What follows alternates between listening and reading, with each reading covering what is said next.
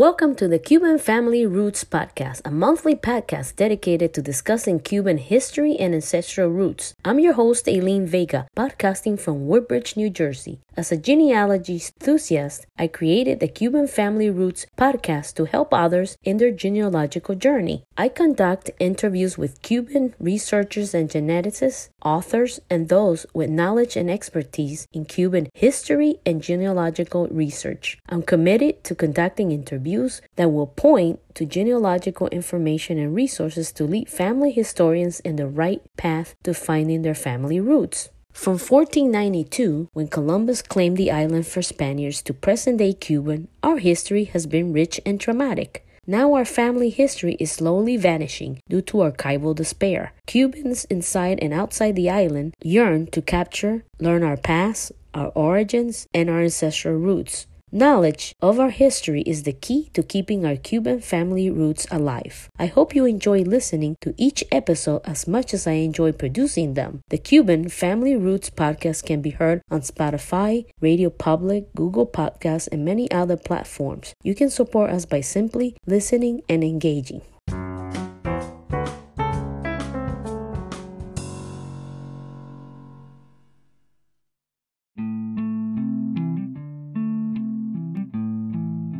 Thank you for listening to another episode of the Cuban Family Roots Podcast. I'm your host, Aileen Vega, podcasting from Woodbridge, New Jersey. Today's episode is about genealogy myth. Genealogy without proof, as you know, is mythology. So, but let's examine what that means. Many information found online are sometimes misinformation or mythology about genealogy. The sad thing is that some people are comfortable in maintaining this myth and no one dares to challenge them. I believe that an honest genealogist or family historian will go through great length to document, verify, and corroborate information we add on our family trees. Because Cubans do spend a significant amount of money to pay a Cuban researcher to find documents. For many of us, this is done with pride because it is what we're passing down to the next generation. So today, Christian and I are going to challenge some of these myths and we're going to debunk them. So stay tuned for the ride,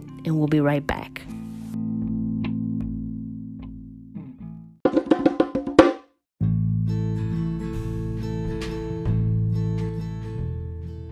Genealogy without proof is mythology. Let's examine exactly what this means. Many information found online are sometimes misinformation or mythology about genealogy. There's a considerable amount of misinformation and false myths in Cuban genealogy and history. The sad thing is that some are comfortable in maintaining these myths and no one dares to challenge them. An honest genealogist and family historian will go to great length to document, verify, corroborate information we add on our family trees. Cubans spend significant amount of money to pay a Cuban researcher to find documents. For many of us, this is done with pride because it's what we're passing down to the next generation and the legacy that we leave our descendants about our ancestors. Genealogy and history go hand in hand. Many times we borrow from one to fill the other. It is important that we take pride and to always challenge and not accept genealogy myths of any kind, including those that claim to be factual historical occurrences. Why are these erroneous myths about Cuban genealogy existing? From claims that certain people are Cuban or have Cuban roots to romanticize historical tales that cannot be proven, verified, but yet are accepted as truth. I cannot answer these questions, except that some people do anything to have a royalty, famous person. As long as this is the intent, these myths will persist. Today, we will debunk some of these myths. So you have three different um, myths, and um, you're gonna talk about them. Yep. The mic is yours, Christian. Okay, so the first myth are about some celebrities that were apparently were born in Cuba, but they actually aren't Cuban or they don't make themselves, you know, act, or act Cuban in public. So I'll start with I'll do two people. So I'll, the first one is perhaps I think the most famous, Rita Marley. She was the wife of Bob Marley, the the reggae artist from Jamaica. Now, she was born in Santiago de Cuba, but she can't really claim to being Cuban. She's more Jamaican than anything. That's not this that's not to detract from her. You know, she had many merits. Cuban, she's not. She's Jamaican. The next one is an actor named George Stanford Brown. Yeah, he was in the 70s show called Rookies. Apparently, he was also born in Cuba. Right, and and one thing is that when somebody is Cuban, oh, they'll let the whole world know. We're very proud people. Oh yeah, I mean, you you know automatically that Andy Garcia is Cuban. I mean, you know, like a lot of these famous actors, they're they're all openly Cuban. They like to play their their themselves, and they have no shame in like yelling it to the world and shouting it out to the world. You know. Yeah, but these there's a lot of pride. Let's say you, you were born in, in in Moscow, Russia, and your parents are Cuban, and you came back to Cuba. I mean, are you Russian or are you Cuban? You're, you're Cuban. You're not Russian. Second myth that I want to debunk is going to go more into the historical sense. So, uh, a lot of people have this false idea that Cuba and the 1959, you know, revolution was about ousting the capitalist system that was in Cuba. That's not true. In fact, there was not even any anything to do with communism until like after Castro had taken over, after Batista had, had you know fled the country in you know New Year's Day of '59 but there was no actual initial mention of communism. In fact, the whole point of the Cuban Revolution was about restoring the 1940 Constitution that was put in place in a democratic way, you know, and it was also about ousting Batista since Batista had taken over control by a military coup in 52. But another thing that a lot of people don't realize is that, for example, the Moncada barracks attack, that, that historical, you know, event that happened in the precursor to the revolution, that a lot of the people that participated in that were were anarchists. They weren't communists per se. I mean, maybe there were a few communists there, but a lot of them were anarchists. A lot of them were students. You know. Right. Right. So, uh, uh, this this is like one myth that a lot of people talk about that's not true. Like the revolution had nothing to do with ousting capitalism. In fact, the whole point was just to bring back a democratic election, since when since when uh, Batista took over control by military coup. I mean, it, the president at the time was Carlos Prío, and Brillo was was a democratically elected. Decided to just take over control of the country like that, you know, w- without the people having a say. That was the whole point of the revolution. Right, and it's very important for, I think, for people to get historical as well as genealogical information, you know, straight because all these things, you know, are things that we always wind up adding to our our family trees and uh, you know we, we want to get the truth. So this is why i i decided to do this show. I think it's important that we know what's true and what's myth. And that will take me now to the third point which has more to do now with like what cuban people are. A lot of people are unfortunately going to have this idea that cuban people have to look a certain way or they have to have this certain you know appearance or background to be considered cuban that's also completely false. That's not true at all.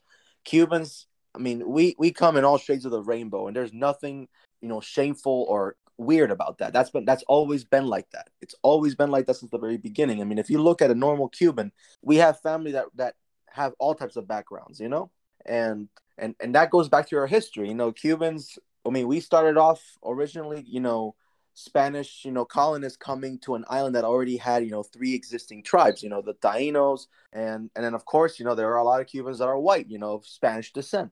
So, and then on top of that, there are a lot of migrations from all over the world. I mean, we have Arab Cubans, we have Asian Cubans from like China, Japan, Korea.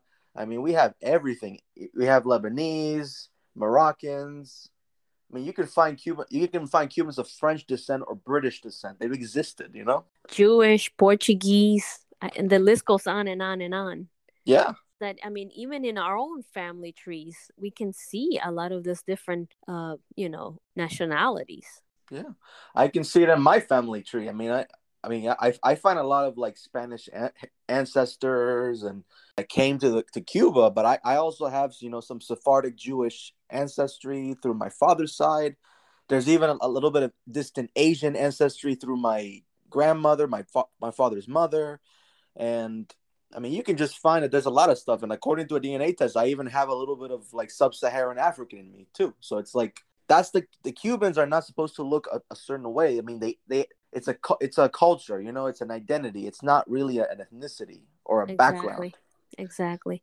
Um, I tell people that I'm Cuban, and they, and they look at me strange because I have very straight, um, like a dirty blondish, very light brown hair, almost like like kind of blondish. And you know, my features are very European, and and they look at me like, well, I have all of those backgrounds, but I'm Cuban. And yeah. you know, it's funny that that um that you're talking about this because it, it always bothers me when when people mistaken me for something else, and then I have to educate them. Yeah, and that goes back to my point. I mean, this also goes back to my um my point of like non-Cubans, for example. Now, those two actors that I mentioned, I mean, they may very well not be Cuban at all, but you know, there are Cubans that you know have foreign backgrounds. Like for example, Celia Cruz, her husband, from what I understood, I mean, he may have had some, you know, some like English-speaking Caribbean roots, you know. Right. And that's that's not unusual, you know. That's that's actually quite normal. I mean, we, we've had plenty of those. I, I had a great grandmother that was born in Jamaica. You know, she she was she was white, but she was born in Jamaica, and she came to Cuba, and you know, and and if and I have Jamaican relatives, you know, and so I have no shame in that. That that's part of what it means to be from the Caribbean. I mean, from be from the Caribbean. I mean, we come from a fusion of cultures, and that's why that's why I think a lot of us come to the United States and realize that you know it's not so much different because you know here in America, you know, this is a multicultural country too. Exactly. And so that's that's those are the three myths, you know. So first and foremost, just because an actor is born in Cuba doesn't mean they're Cuban. Um, second, the revolution had nothing to do with communism. It was it, the reason most Cubans supported the revolution was because they wanted they wanted things to go back to normal. They didn't want a, a, a dictator just coming in, you know, waltzing in and, and taking over control of the government and, and ruining everything, you know. And and at the same time, the Cubans we don't look a certain way. What, I mean, what are we supposed to look like? A pizza turrón or a croqueta? Come on. no, no, you're absolutely right, Christian. And now that you're you're mentioning that, you know, I want to talk about the three uh, myths that I want to debunk because I think it's really important. Do you know Eamon de, Var- de Varela? He was um, a political leader in 20th century Ireland. He was born in New York City in 1882 his mother was Catherine Coll of Ireland, and his father was Juan Bion de Valera. And um, father's birth certificate is, describes him as a Spanish artist in 1853. However, some people have placed his father's birth in Cuba. And I think it's important to say that this is not research or there's no information information out there that uh, proves that his father was Cuban but yet I've seen in many websites people saying that Juan De Varela is half Cuban. Also, and, and I laugh because I'm like, there is nothing that proves that. No one in his family has have ever said that his father was Cuban. The Fourth of July, the George Washington and the Ladies of Havana myth. Um, just to give a little background on that, the Ladies of Havana supposedly helped George Washington by playing a, a major role in the in the War of Independence. Supposedly, the ladies offer diamonds and a sum of millions of pounds, equivalent to $25 million today. You know, I've spoken to a, a few uh, historians on this because I really wanted to believe this myth. It sounded really nice. It was very, it's very romanticized. The people that I have spoken to, uh, they have told me that this is not not true. There's no documentation that actually shows um, anything like that. Uh, there's, there's, no documentation here in America or in Cuba that pr- can prove any of that. They're twisting this story. My my third um, myth debunked is the uh, the Atlantis discovered in Cuba. Um, as you know, I'm gonna give you a little background on that. Um, this was this supposedly discovered in sometime in 2001 uh Weinzweig he was the owner of the Canadian company that was called Advanced Digital Communication so the company ADC was one of the four firms working on this joint venture with Fidel Castro to explore Cuban waters which you know we all know that a lot of those waters hold hundreds of treasure ships from the Spanish colonial era um, so the team was using like this um, sonar equipment to scan uh, like a two square kilometer area in the sea floor. Um, and they noticed this uh, symmetrical and geometric stone structure that resembled an urban complex. And that's where this myth come from. After they noticed that, you know, they contacted the media and the media went and did this whole thing on how the Atlantis is um, under Cuba's water and all this and that. And then they said that they were going to investigate further to prove it. Um, 10 plus year has gone by. No one has been able to prove that this is true in any in any studies. Even the media has never talked about it anymore. I know a lot of people again have posted things about this about the city the atlantis being in the waters of cuba and all this and that but this is this is not true and as you said you know we must be honest we must but we must also be honest if we know the truth i, I don't think people that actually post that they do it with any malice i think people are proud they want to believe that it's true it's romanticized and they want to believe that Eamon de Valera. They want to believe that the ladies um, of Havana were part of the um, the War of Independence and and gave millions of dollars to George Washington, and they want to uh, believe that the Atlantis was discovered in Cuba. You know, so those are all things that we must uh, be very very careful with, in my opinion.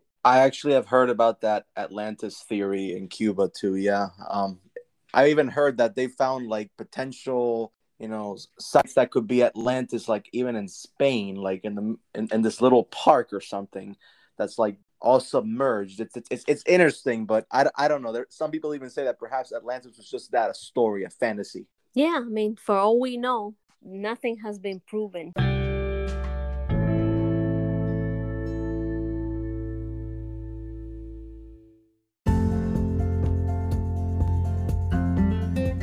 Thanks for listening. If you enjoyed this episode and like to help support the Cuban Family Roots podcast, please share it with others, post it on your social media, or leave a rating and review.